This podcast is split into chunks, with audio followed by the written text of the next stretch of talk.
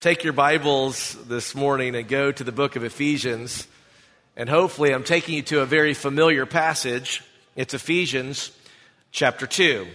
Ephesians chapter 2.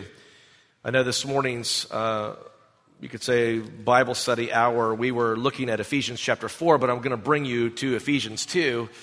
And I love this. Actually, I'm getting ready to speak a week of, of, of teen camp at, at Northwood Camp, and my plan is to stay the majority of the messages, if not all, like nine of them, I think I have with them, uh, will be out of the book of Ephesians. What a wonderful book of Scripture. Ephesians, though, chapter 2, verses 8 and 9 are very familiar verses to probably many of you who've grown up going to church. If you're here visiting uh, or you're unfamiliar with this territory, to me, this is one of the clearest um, presentations of the gospel and all of the Bible. And uh, there's so many amazing presentations in Scripture, but this is very, very clear as we see this together. Ephesians 2, verses 8 and 9 says this For by grace you have been saved through faith. And this is not of your own doing, it is the gift of God, not as a result of works, so that no one may boast. As I think about this passage of Scripture, the one reason why this even affects my own heart, I I think of it was a number of years ago in the summertime when we were up in northeastern Wisconsin at Northland.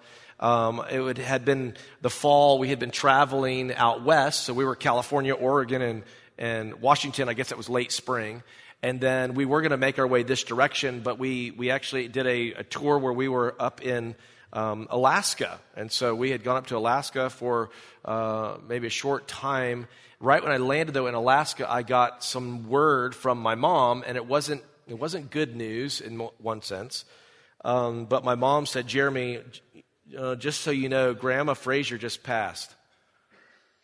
Uh, my grandma Frazor um, had been battling cancer, and um, so the truth is, is she was in a better place. She had it, it was a long, it was a hard road at, at the end, and um, and so when I heard this, I knew she was in Christ. That encourages my heart too, because I knew where she was. Um, and then to think about her own life living out the gospel, uh, I started thinking about, you know, man, my mom said, you're not going to be able to probably make it to the funeral. It's just, it's, it's, where you are and get back here because all the family has been in town and it just happened. And because of that, we're going to do the funeral right away since all the family's already here. And I'm thinking I'm going to miss my own grandmother's funeral. And then I began to think of what would she say? And I knew my grandma well. My grandma at times would even say, Jeremy, you, you don't shy away from preaching the gospel. I mean, you need to boldly proclaim Christ. like, good preaching, grandma, you know, to me. And, um, and I, I started thinking about that, thinking, wait, I mean, if my grandma would say, don't come back from a, um, like a mission trip or preaching the gospel to go to my funeral. You keep preaching Jesus. That, that would have been her mentality. And so I, I just knew that. I was comforted there. But then as the summer kind of went on, we, we'd made our way to, to Northwood Camp and we were ministering here at Northwood Camp. And then I, I get another phone call from my mom. And it's not like every time she called, it was always bad news, but, but here's another bad news. She said, Jeremy, Grandma Smith just passed. I'm like, oh. Now, my Grandma Smith, when she died, was 97 years old, okay? Now, in one sense, that wasn't uh, too unexpected. I mean, uh, you know, I didn't think she's going to live another 30 years or something like that. You know, that's not probably normal. Um, I mean, if you're 97, every day's a miracle. That's amazing, you know, okay? But when I heard that, I was able to, to go to that funeral. Actually, she had been living uh, for many, many years down in Florida. And so I got on a plane in Green Bay and flew down to Jacksonville. My cousin picks me up in Jacksonville. We drive uh, to Gainesville, Florida, where she had lived, where the funeral was going to be. As he picks me up and is driving me, he says, Hey, Jeremy, man, I'm so glad that you're able to make it uh, to the funeral. Do you think you could do the funeral tomorrow?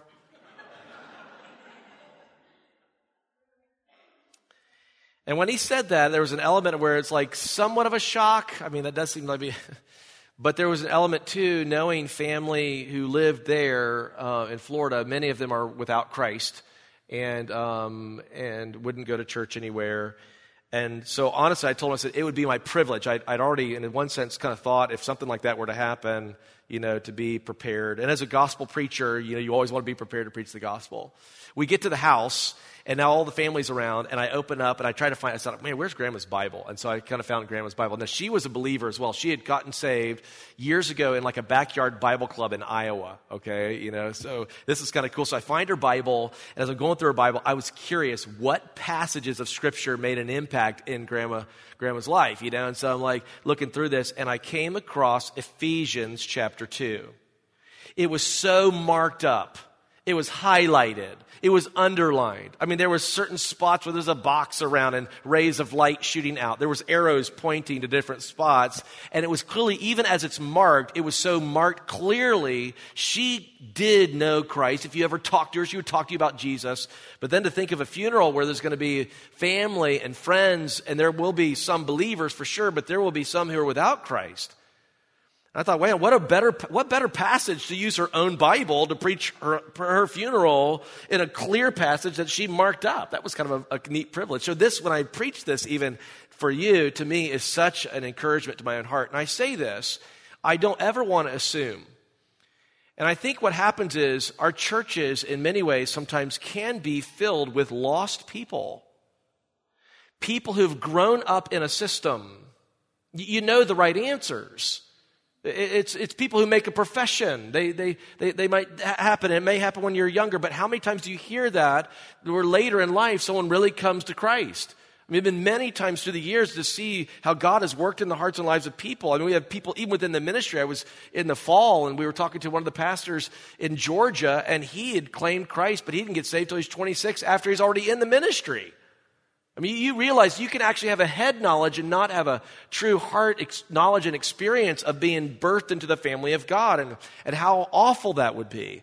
And so I say this to say whether you're here as a, as a Christian and you've been saved for a long time, whether you're someone who maybe is just visiting today and you're kind of, you know, you're not quite sure, you know, maybe you're thinking, I'm not a Christian, but I'm here to listen, you know. Maybe, maybe then catch this online in a sense a little later.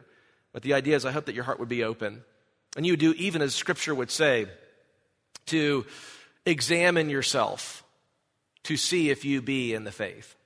That's actually a biblical thing to do. When I think about even Judas, out of the 12, no one suspected Judas. That tells us this you can play the part well. And Jesus did say, Many will say in that day, Lord, Lord, didn't we prophesy in your name, even do good works, even cast out demons? But what does he say back to them? Depart from me, you who practice lawlessness, work iniquity, who live habitually in your sin. That's what it's saying. You live habitually in your sin. I don't know you. And that's many. And broad is the way that leads to destruction, and many go that way. Narrow is the way that leads to life, so few find it. So I'm just saying, I hope that our hearts are open to say, God, I mean, will you show me? I mean, if I am in Christ, encourage my heart through the message. And if I'm not in Christ, will you show me that? Because I want to be in Christ. So as we look at this passage, that's what we're looking at even this, really this morning about God's grace. I call this message grace alone. Let's pray. Father, I'm so thankful for the privilege of being able to minister. I know these are new friends to us, and, and I pray that you would use the message of your word to stir our hearts. Lord, what good would it be if we hear the word, but in many ways don't respond to it? And or maybe it kind of goes in one ear and out the other. So, God, would you please help me? Will you empower me? Thank you that you tell us in your word that you use the foolishness of preaching to bring people to repentance.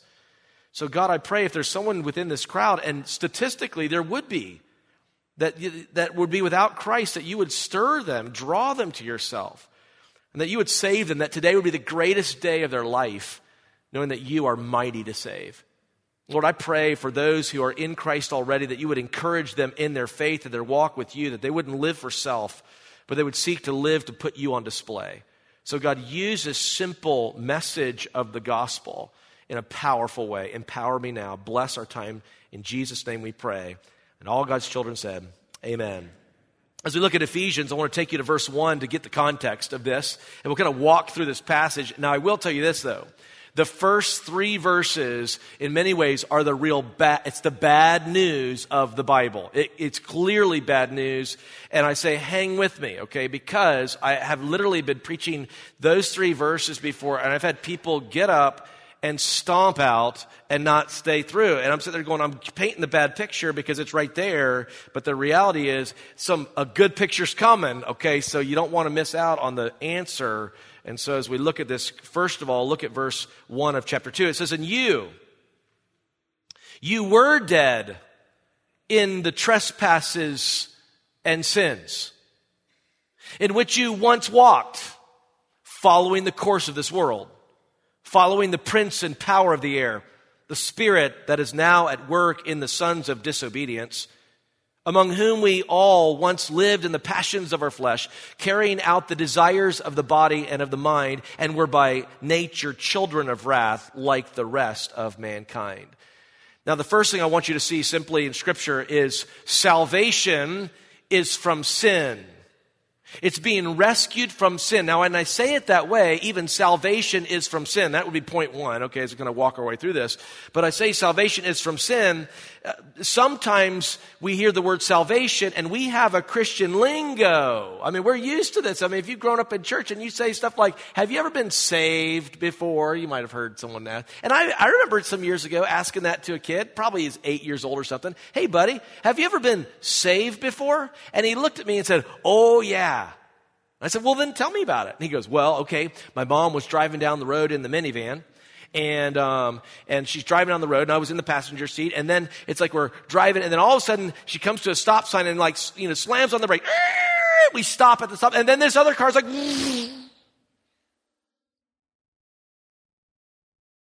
Just like you, I'm waiting for more. And there was no more. And I realized, oh, I don't mean have you been saved from a car accident, but have you ever been rescued from your sin? And he looked at me kind of puzzled and went, Well, no, I don't think so. I mean, that same kind of thing, even within a Christian school, I asked the girl, have you been saved before? She was a teenage girl. And she said, she said, oh yeah. And she told me about her bout with cancer and how the Lord had delivered her from her cancer. And I said, well, that's, that's wonderful. But there's also a worse thing than cancer and it's called sin. Have you ever been delivered from that? Because when you think about sin, what is sin? In many ways, we would say sin is the transgression of the law. It's breaking God's laws. And we can sin in a lot of ways. I mean, think of it this way. Sometimes you've heard it pronounced to children. What sin? It's anything you think or say or even do that displeases God or breaks his law. Now, think about that. I mean, you can sin with your mind. I mean, you, you, can, you can have angry thoughts towards people. You can have proud thoughts. You can be bitter and hurt. Uh, you can think immoral thoughts. And you go down a route like that. I mean, there's so many ways we can sin with our minds. I mean, you could be hearing the preaching, but in one sense, you're not hearing any preaching. You're in la la land, somewhere else here, where God clearly wants us to hear His word. And the truth is, we can sin with our minds, but we can also sin with our mouths. Have you ever said something you wish you could take back? You hurt someone with your speech. And you might have even told him afterwards, after you said it, you, you might have even said, Oh, I didn't mean that. Except for the scripture says what? Out of the abundance of the heart, the mouth speaks. Really, if you want to know what's in the heart, just let the mouth talk, actually. In, in many ways, I like as my friend Steve Pettit, evangelist named Steve Pettit, he would say, he would say, you know, you know, the, the tongue is, it's just the dipstick to the heart. If you want to know what's in the heart, just let it speak. It'll show you exactly what's there. And yet we hurt people with our speech and we can say unkind things or we know we should say something and we don't. You know, it's like here's the gospel and here's a person and I know I should share the gospel and you, and you shy away and pull back and don't give them the answer. I think of how we can sin with our lives. There's so many ways that we can sin. In many ways, it's just saying here at the beginning, it's just you're dead in trespasses and sins. And, and yet you need to be made alive. And who can do that? It's only Christ. And you think about dead people. We were in a church in, in Michigan And uh, we had just arrived at the church for our normal kind of conference style meetings. Again, I told you that happens really from, from like the end of August to about May, is when we're in churches doing conferences pretty faithfully, um, usually like a Sunday through a Wednesday, kind of a co- gospel conference or a heart style conference um, with a lot kind of going on during that short amount of time.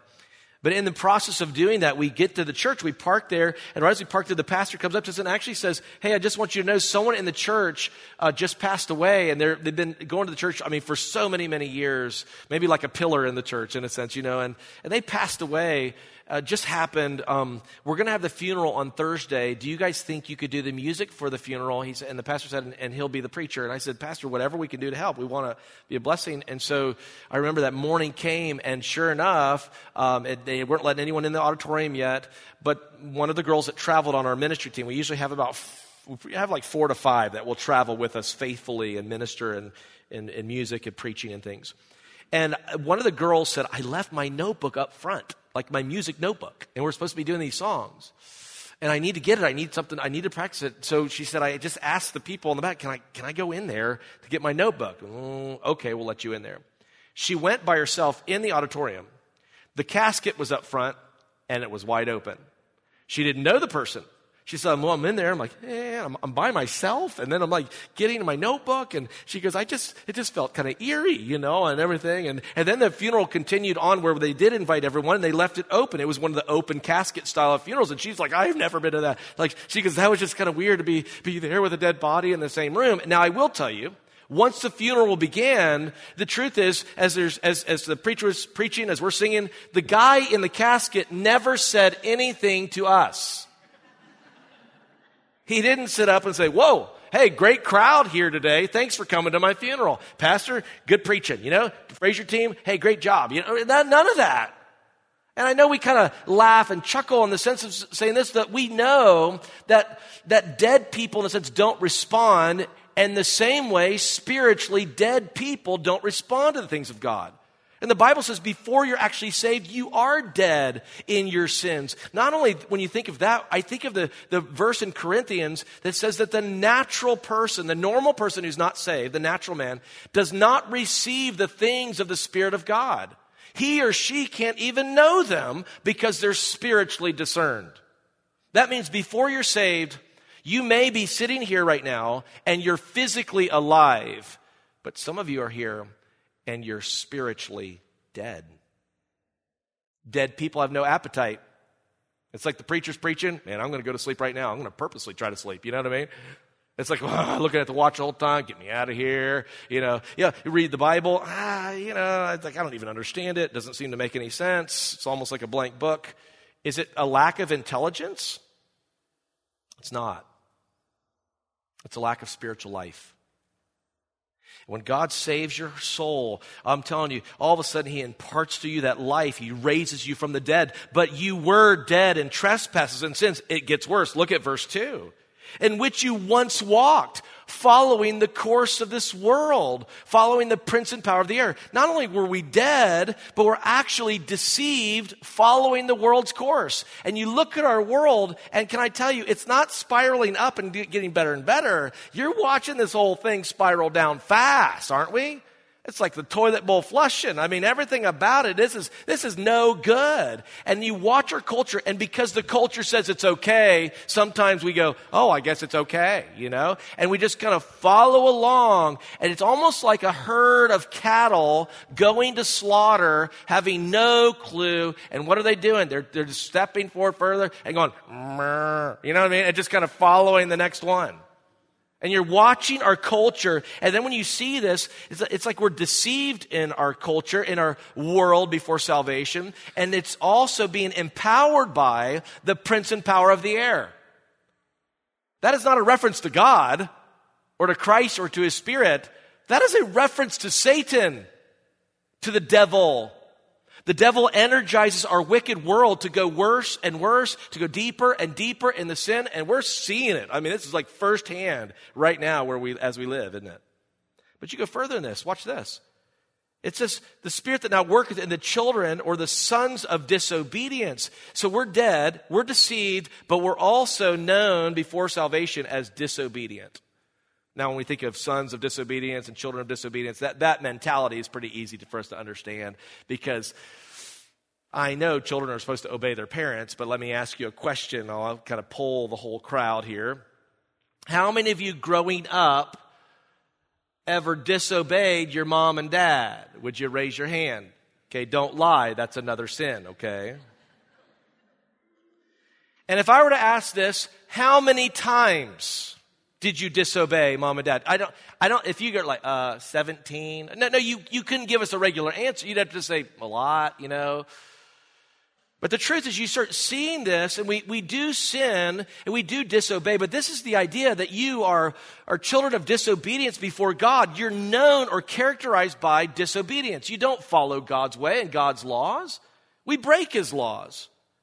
And the nature of who we are, we're disobedient. Verse 3 among whom we once lived in the passions of our flesh, carrying out the desires of the body and of the mind, and we're by nature children of wrath. Think about living in passions. It's a lost world. And how do they live? They live in their out of control passions. They just, hey, if it feels like, if you feel like doing it, you just do it. If you feel like thinking it, you think it. If you feel like saying it, you just kind of say it. You just kind of do what you do. You kind of do it. You live on your feeling, you know? And yet it's driven by our sinful desires. This, I would say, when you look at our culture and you consider ourselves before salvation, we are depraved we go into our sin and we naturally go deeper. Or we try to cover it over so we don't look so bad. And then what are we doing? We become self righteous. Because the truth is, can you defeat sin in your life? No. and, and if you if, if you're like thinking, okay, I'm going to stop that, I'm going to stop that, and let's say you do stop that, somehow you kind of sort of, then what do you do? You go, I I stopped that. Me. no, the sin didn't go anywhere in one sense. It's just shifted. It just shifted. Now you're arrogant and proud, thinking somehow you deliver yourself. And the whole point is, we can't deliver ourselves. This is the point. We are dead in our sins. We are deceived. We are disobedient before salvation. We're known for that. We live in depravity and we're by nature children of wrath. Maybe you would say we're doomed and we're doomed just like the rest of mankind. Now, this is bad news. Children of wrath? What does that mean? That means we're under God's wrath. Do you know what wrath is from God's perspective? Here, let me give you a definition. Wrath is righteous anger poured out on sin and sinners. The truth is, we're not born good. Did you know that? Now, maybe some of you are like, but, uh, you know, I mean, no, I mean, we are born good. You know, if you think we're born good, you've obviously never had kids, okay? Or you've never been in a church nursery, working in a church nursery, with a long winded preacher. You know what I mean? Because if you'll realize real quick, kids are bad, you know? Mine, no, mine, no, mine, you know, and that's the girl punching the boy, you know what I mean? It's like, and it's interesting, you don't have to teach kids how to do wrong. You have to teach them how to sin. Hey, let me show you how to lie. Okay, let's practice now. Mom's coming. So when you, you, know, you clean your room, you, you say yes, but you didn't. Okay, no, you don't have to teach that kind of stuff. It's amazing. That's who we are. And as we get older, guess what we do? We commit it even more. We learn how to try to hide it even better, potentially. But the problem is, this is a sin problem, and God's wrath is so real. We're talking about righteous judgment. Scripture is clear. There are two places that you could go when you die, just two. Scripture speaks of heaven and it speaks of another place called hell. Did you know nowhere in the scripture does it speak of purgatory? I was um, speaking, it was uh, in New Mexico, Farmington, New Mexico. We had a big teen outreach that we do called Cola Wars. It's Pepsi versus Coke, camp kind of games. We play, have a bunch of free pizza, and have a night, you know, where then the gospel's presented. It's just kind of a teenage fun night that we'll do special, like on a Thursday night or something like that. And uh, we get to the, the end of this, and a teenager said, Can I talk to you about the gospel? I said, Sure, that'd be great. He'd already heard the gospel, and we sit down, and I had my iPad there and, and my Bible, and he, he says, um, I asked him about sin, and I said, Do you know where you would go right now if you died? And he said, Well, yeah, I think I'd go to purgatory. And I said, Can I show you something in the scripture? And I opened up my Bible app, and you know, kind of like a Bible app there. And I just kind of, there's a little search button thing. I push at the top, and I said, Watch this. I put God in there just so you can see how it works. I go, Go. And then you can imagine anytime God is mentioned in the Bible, it's like, you know, it's like there's so many mentions, you know. So I said, You see how that kind of works. Now watch this. And then I put purgatory there. And I went, Go. And, and nothing happened. And I said, Well, let's make sure we spelled it right, you know? Okay. So, yeah, we got it right. Okay, right here we go. Go and nothing happened. And I just said, Do you know why nothing happened? Because it's not there. Jesus actually taught in Luke 16 very clearly on that subject of hell. And he said, when a person goes there, he goes there. You don't go from one to the other. You go there for eternity. And he speaks of those two places. And again, I said, listen, I said, you know, Jesus is teaching that. He says, well, you know, my priest said, and I said, listen, I'm not trying to get you to go against your authority, but I would say this. Out of any spiritual authority you should listen to should be the son of, son of God. You know, it should be Christ, the Messiah. You should listen to him. And he clearly taught against that. And so you should consider what he says. So when you look at this, that what does that mean that? That means that means we're doomed and ultimately that means because of our sin we're too dirty to get to heaven. Revelation chapter 21 even says it this way, that nothing will enter into it that will defile it. It is a perfectly pure place. But here's the problem, have you ever sinned? Not only are we born sinners, but we commit sin. We're too dirty for heaven. How are we going to get there? We can't get there on our own. There's no way you could get there. That's why you need Messiah. And as you consider this truth, this wrath, and I will remind us that sometimes we look at God and we only look at the attribute and say, well, God is love, and He is love. But we forget that Scripture does also say that He's angry with the wicked every day.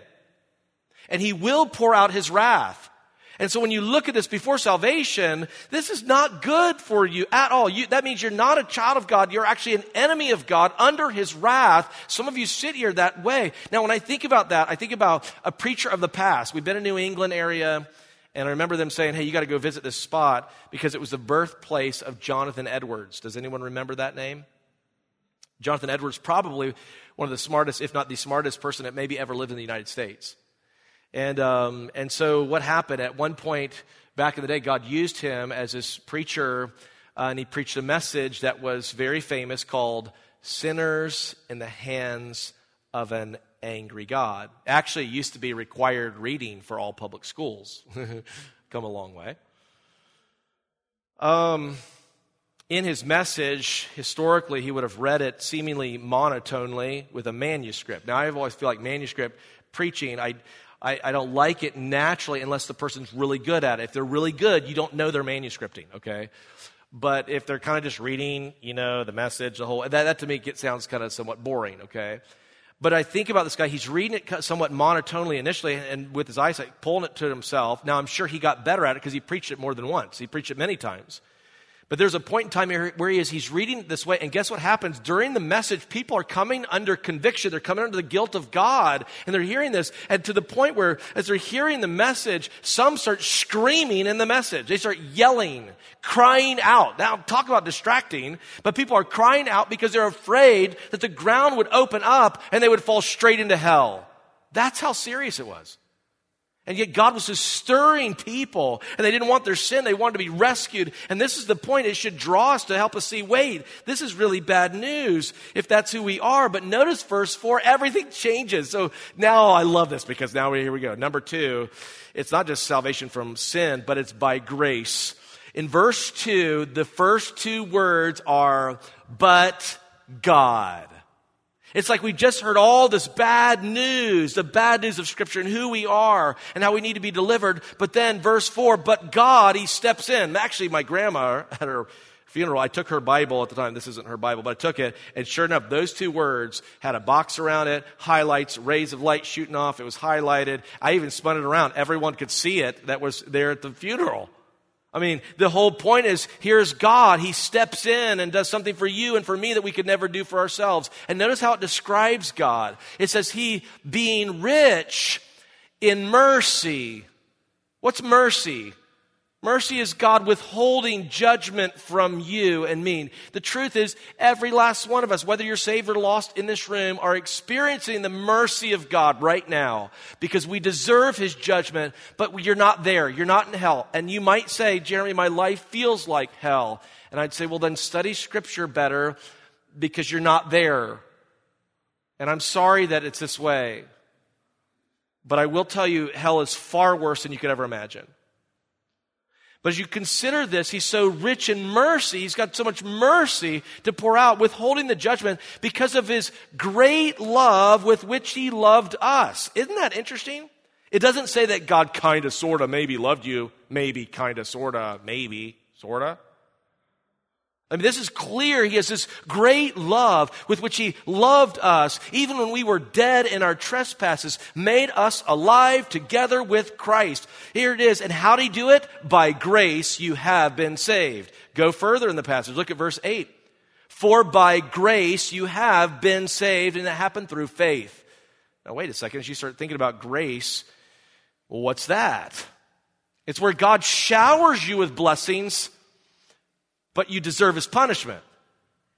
It's not just that you're not in hell right now, but it's that he gives you a relationship with him. He washes all your sins away. He, he gives you an eternal inheritance with him and a future glory to be with him. That's, that's amazing grace as we think about that. But you know, grace is something you don't earn or deserve. Now, I, I want to help you because I do say this. Some of the most confused people I meet are religious people. I mean, I've had someone say this to me. Well, Jeremy, you got to earn grace. That's the dumbest thing I think I've ever heard. What are you talking about? Earning grace? It, because if you, if you earn it, it's no longer grace, it's works. Actually, the passage shows us this in verse 8, that we're saved by grace and we're saved through faith. And notice this, and this is not your own doing. It's not of yourselves. You could never save yourself. Did you know that? You say, well, I go to church. I don't know about you, but I walked through the doors this morning and I never felt a funny zap. Did you? You know, like also you go to the, you know, zzz, whoa, like, my sins. They got, maybe, maybe stand at the door going, zzz, zzz, like, this is great. Like, this is, good. no, going to church doesn't wash away your sins. I've had people tell me, a lady in, in, in Tennessee told me, I, I'm going to go to heaven. Said, that's great. Tell me why. She says, because, she says, I've been baptized twice. First time as a Catholic. Second time as a Baptist. She says, Not only that, I have a brother in law who's a Baptist minister.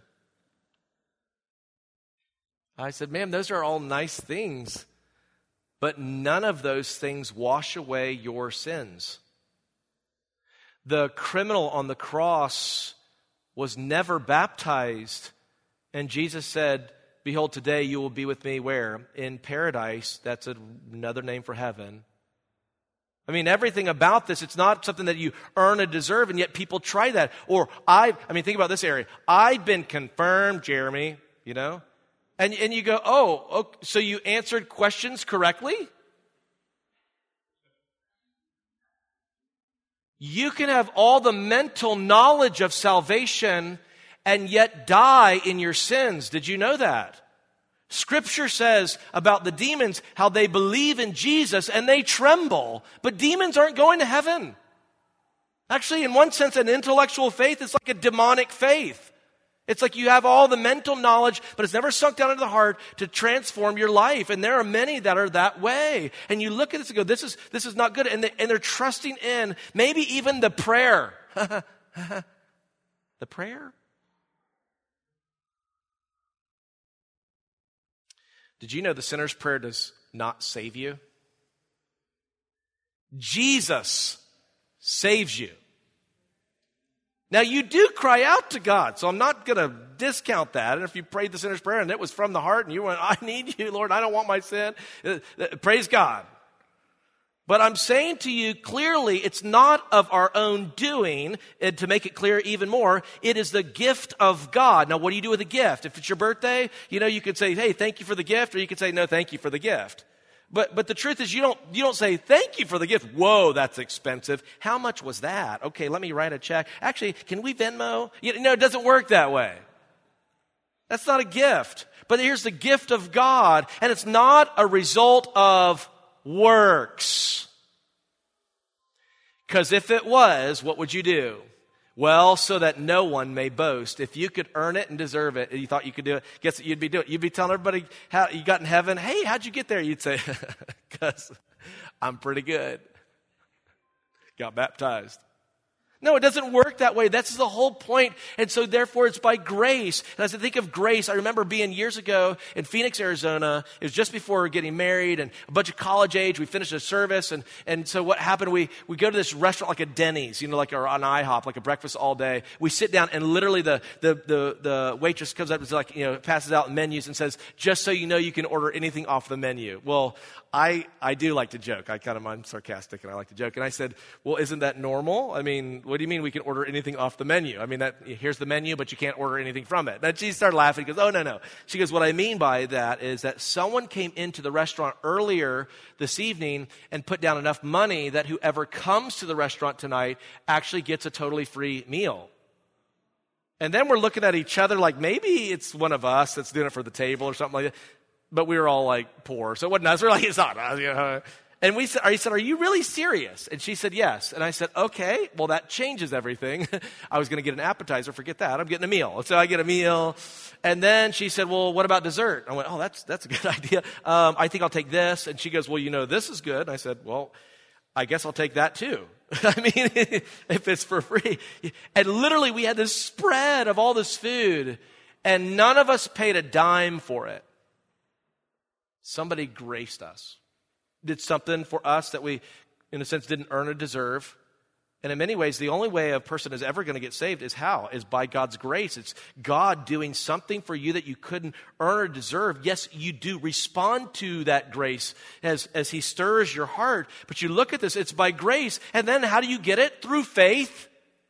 So salvation, yes, is from sin and it's by grace, but it's through faith. It's where you are then actually going to trust in and upon the one who can save you. If I were to ask you, do you have faith in this room? Actually, even if you're here today as an atheist, you have some serious faith. In one sense, everybody has faith, but we're not talking about just a normal, natural style of faith. We're talking about something special from God. Now, watch this. Look with your in your in the scriptures. In verse 12, look at it closer. Verse 12 says, Remember that you were at that time separated from Christ, alienated from the commonwealth of Israel, and strangers to the covenants of promise. Because you, you had no hope, it says, having no hope and without God in the world. That's you, who we are before salvation. Go further. But now in Christ Jesus, you who once were far off have been brought near, how? By the blood of Christ. It's amazing. You think about this whole idea of faith. It's not just, again, believing, but it's actually the idea of trusting in. Or when you think of scripture, think of it as believing upon. It's trusting in the one who can save you. Now, why Jesus and not, I don't know, Muhammad or somebody else? I, I had a cousin who one time said this to me. He was just, just speaking out loud in a sense. He said, well, what if Buddha is their Jesus? Well, the problem with that is this. The scripture is clear. There is no other name given among men whereby we must be saved. The scripture says there's one mediator between God and man. It's the man Christ Jesus. Notice he doesn't say Mary, then Jesus, and then, you know, huh? It's the man Christ Jesus. Actually, the, the, Jesus even said it this way. He said, I am the way, the truth, and the life. No man would come to the Father except by me, but by me. Now that's a strong claim. I, some of you know the name C.S. Lewis. C.S. Lewis put it this way He said, If Jesus was a liar, hey, I'm Messiah, but he's not, don't follow a liar. Or if he's a lunatic, he's a crazy man, hey, I'm Messiah, follow me. Don't follow a crazy man. But if he is who he says he is as Lord, then you should humble yourself in genuine repentance and faith. I don't want my sin. I need Christ. I need Messiah. And that's the whole point. Jesus came because you couldn't do it yourself. As we see it in scripture, this is why, for by grace you have been saved through faith. And this is not of your own doing. It is the gift of God, not as a result of works, so that no one may boast. The only way you can be saved is in Christ. Now, let me ask you a question. Has there been a genuine time in your life where you've understood the gospel, not just here, but here? For me, I actually thought I was a Christian. I, I thought it was this way because my dad got saved when he was about 26. And, and um, I thought because my family was, were Christians, like I was a Christian too. You know, it's, kind of, it's just kind of a family thing. You know, and it, doesn't, and it doesn't work that way. It's, you know, so as I started to hear the gospel more, there was a evening service at our church where an evangelist was preaching the gospel. And can I tell you, he was very clear with sin. And that night, I'm telling you, I knew clearly I was a sinner. You didn't have to tell me that. I was in trouble a lot. so then he speaks of the payment of our sin being death, the wages of sin being death.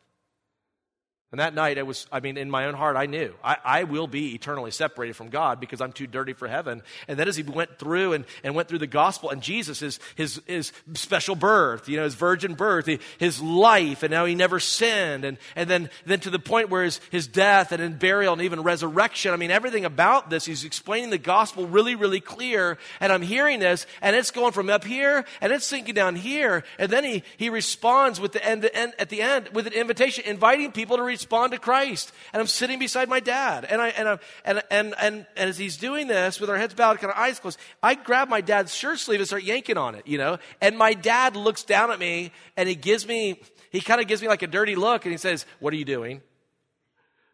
Because he thought I was messing around in the church service because that's what I normally did. And I said, Dad, I'm not messing around. I need Jesus to save me.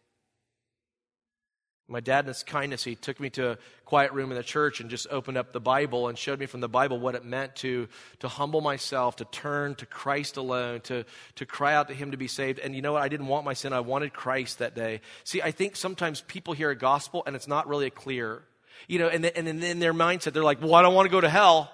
Well, then just pray this prayer.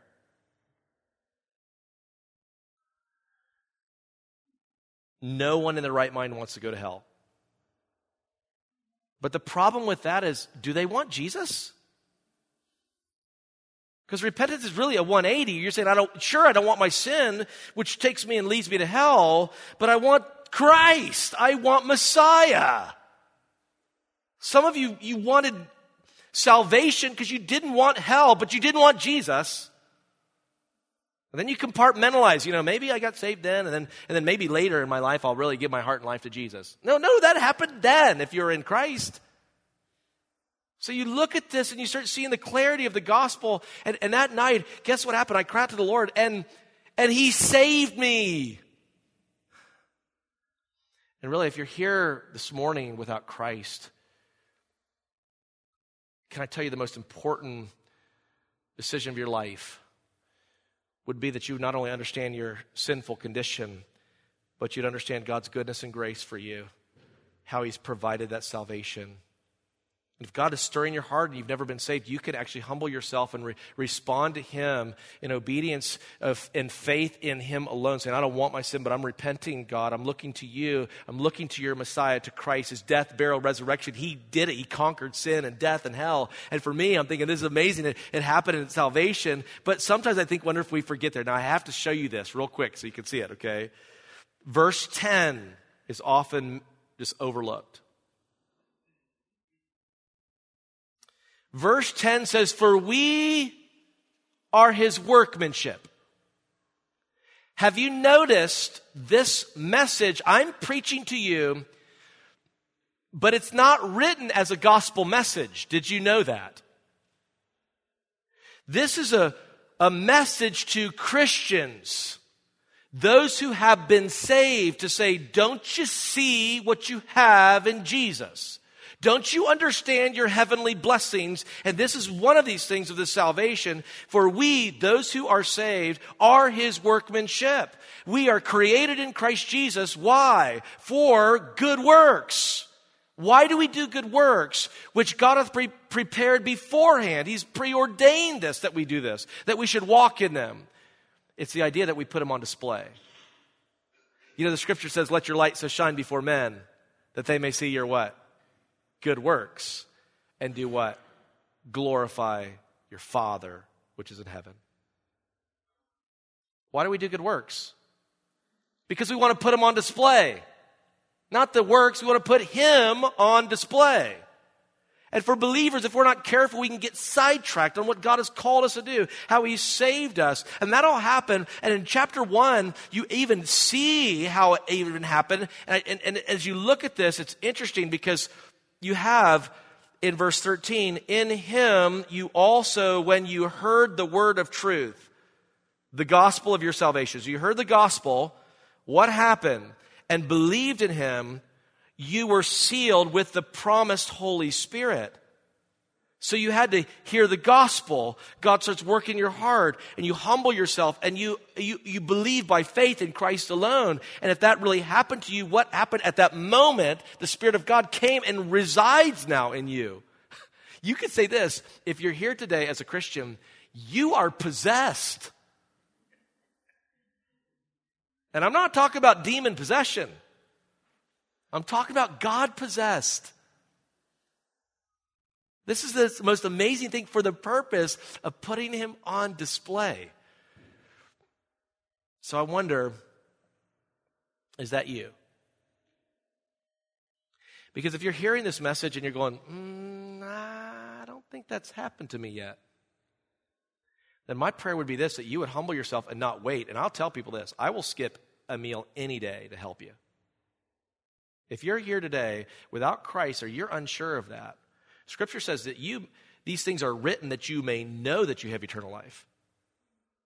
If you're, if you're just really questioning that, I, I, would encourage you, don't wait. Now, you could set up a time to talk to a pastor this week, but if God's dealing with you, then humble yourself and respond to the glorious gospel of Christ, okay? This is the most amazing thing. And in many ways, that's why the hymn writer said, Amazing grace, how sweet the sound that saved a wretch like me. I once was lost, but now I'm found. I was blind, now I see.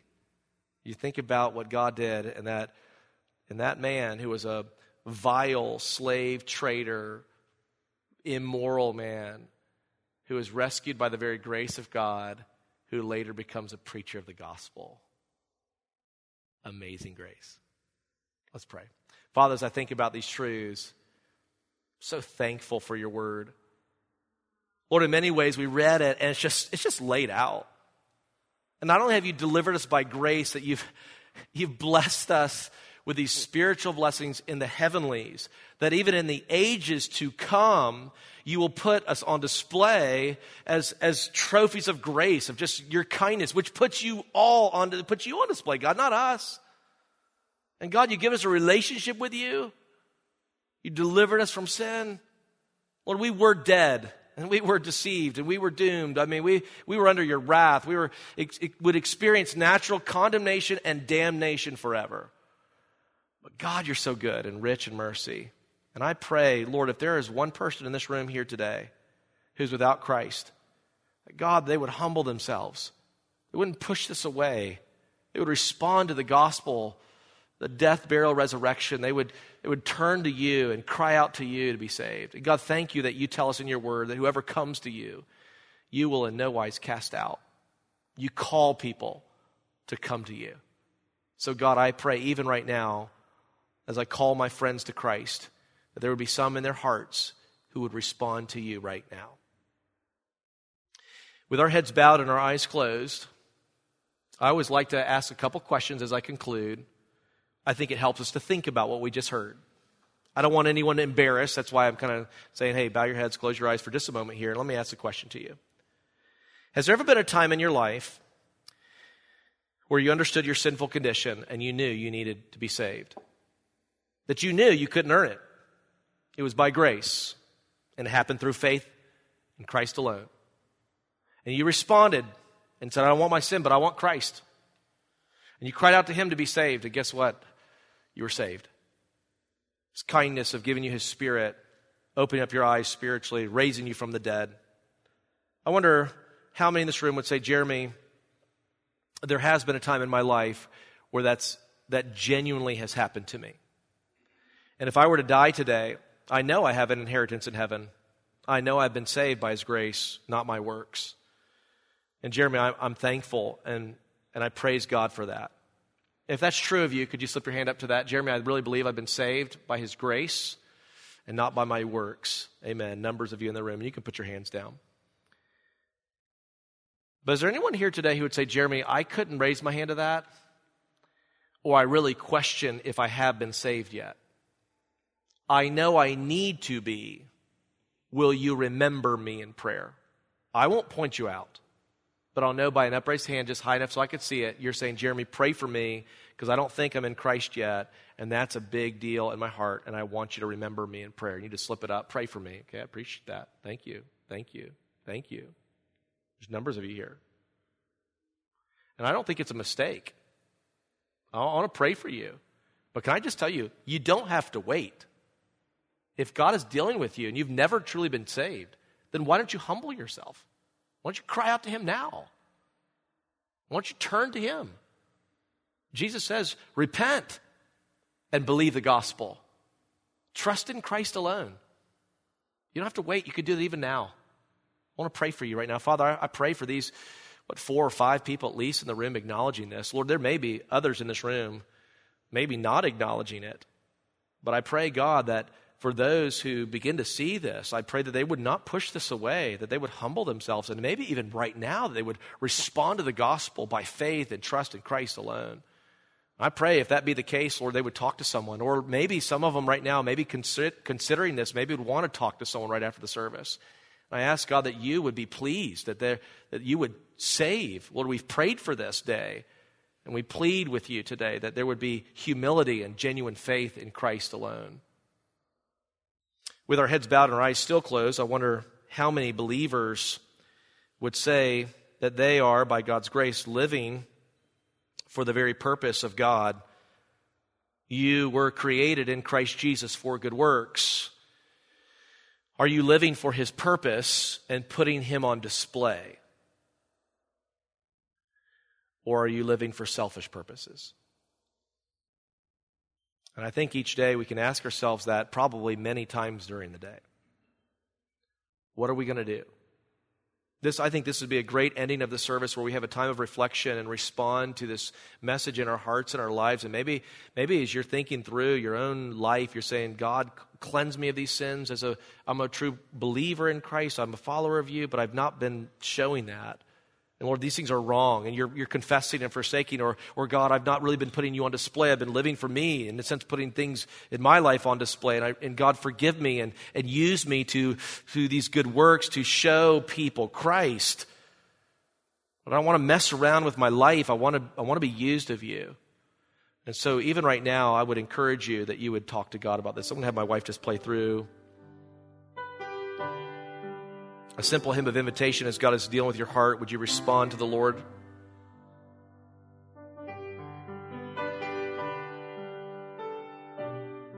As you respond personally, think about what you were. You were dead, but He raised you. You were deceived, but He's given you wisdom. You were disobedient, but now you want to follow Him. You did and were depraved, living for your own passions, but He rescues us from that. You were doomed and you were damned, but in His goodness and kindness, He has given you life, life to the full. Aren't we blessed? We are blessed. I'm going to have Pastor come and close us out today. I want to say thank you so much for listening well. If you need to talk, uh, I know He's going to give that opportunity. We want to be able to talk to you today. Let's pray. We'll close out our service today. Father, we thank you for, again, letting us sit underneath your word today. We thank you for the gospel that we could relate to, that we were dead in our sins. And for those that this morning, they, they still are there, oh, would you draw them to this saving relationship. And I pray that they would not leave today if they have questions. Would you grant them the, the courage to come and get clarifications, uh, that they, well, they would know what it means to be saved by grace through faith, that they were created for good works as the Spirit enables them to do that. We thank you for the time that we have been able to gather and for our children to be gathered and receive some great teaching today. And now, as we go, that may we go with this gospel message into our community. We pray this in Jesus' name. Amen.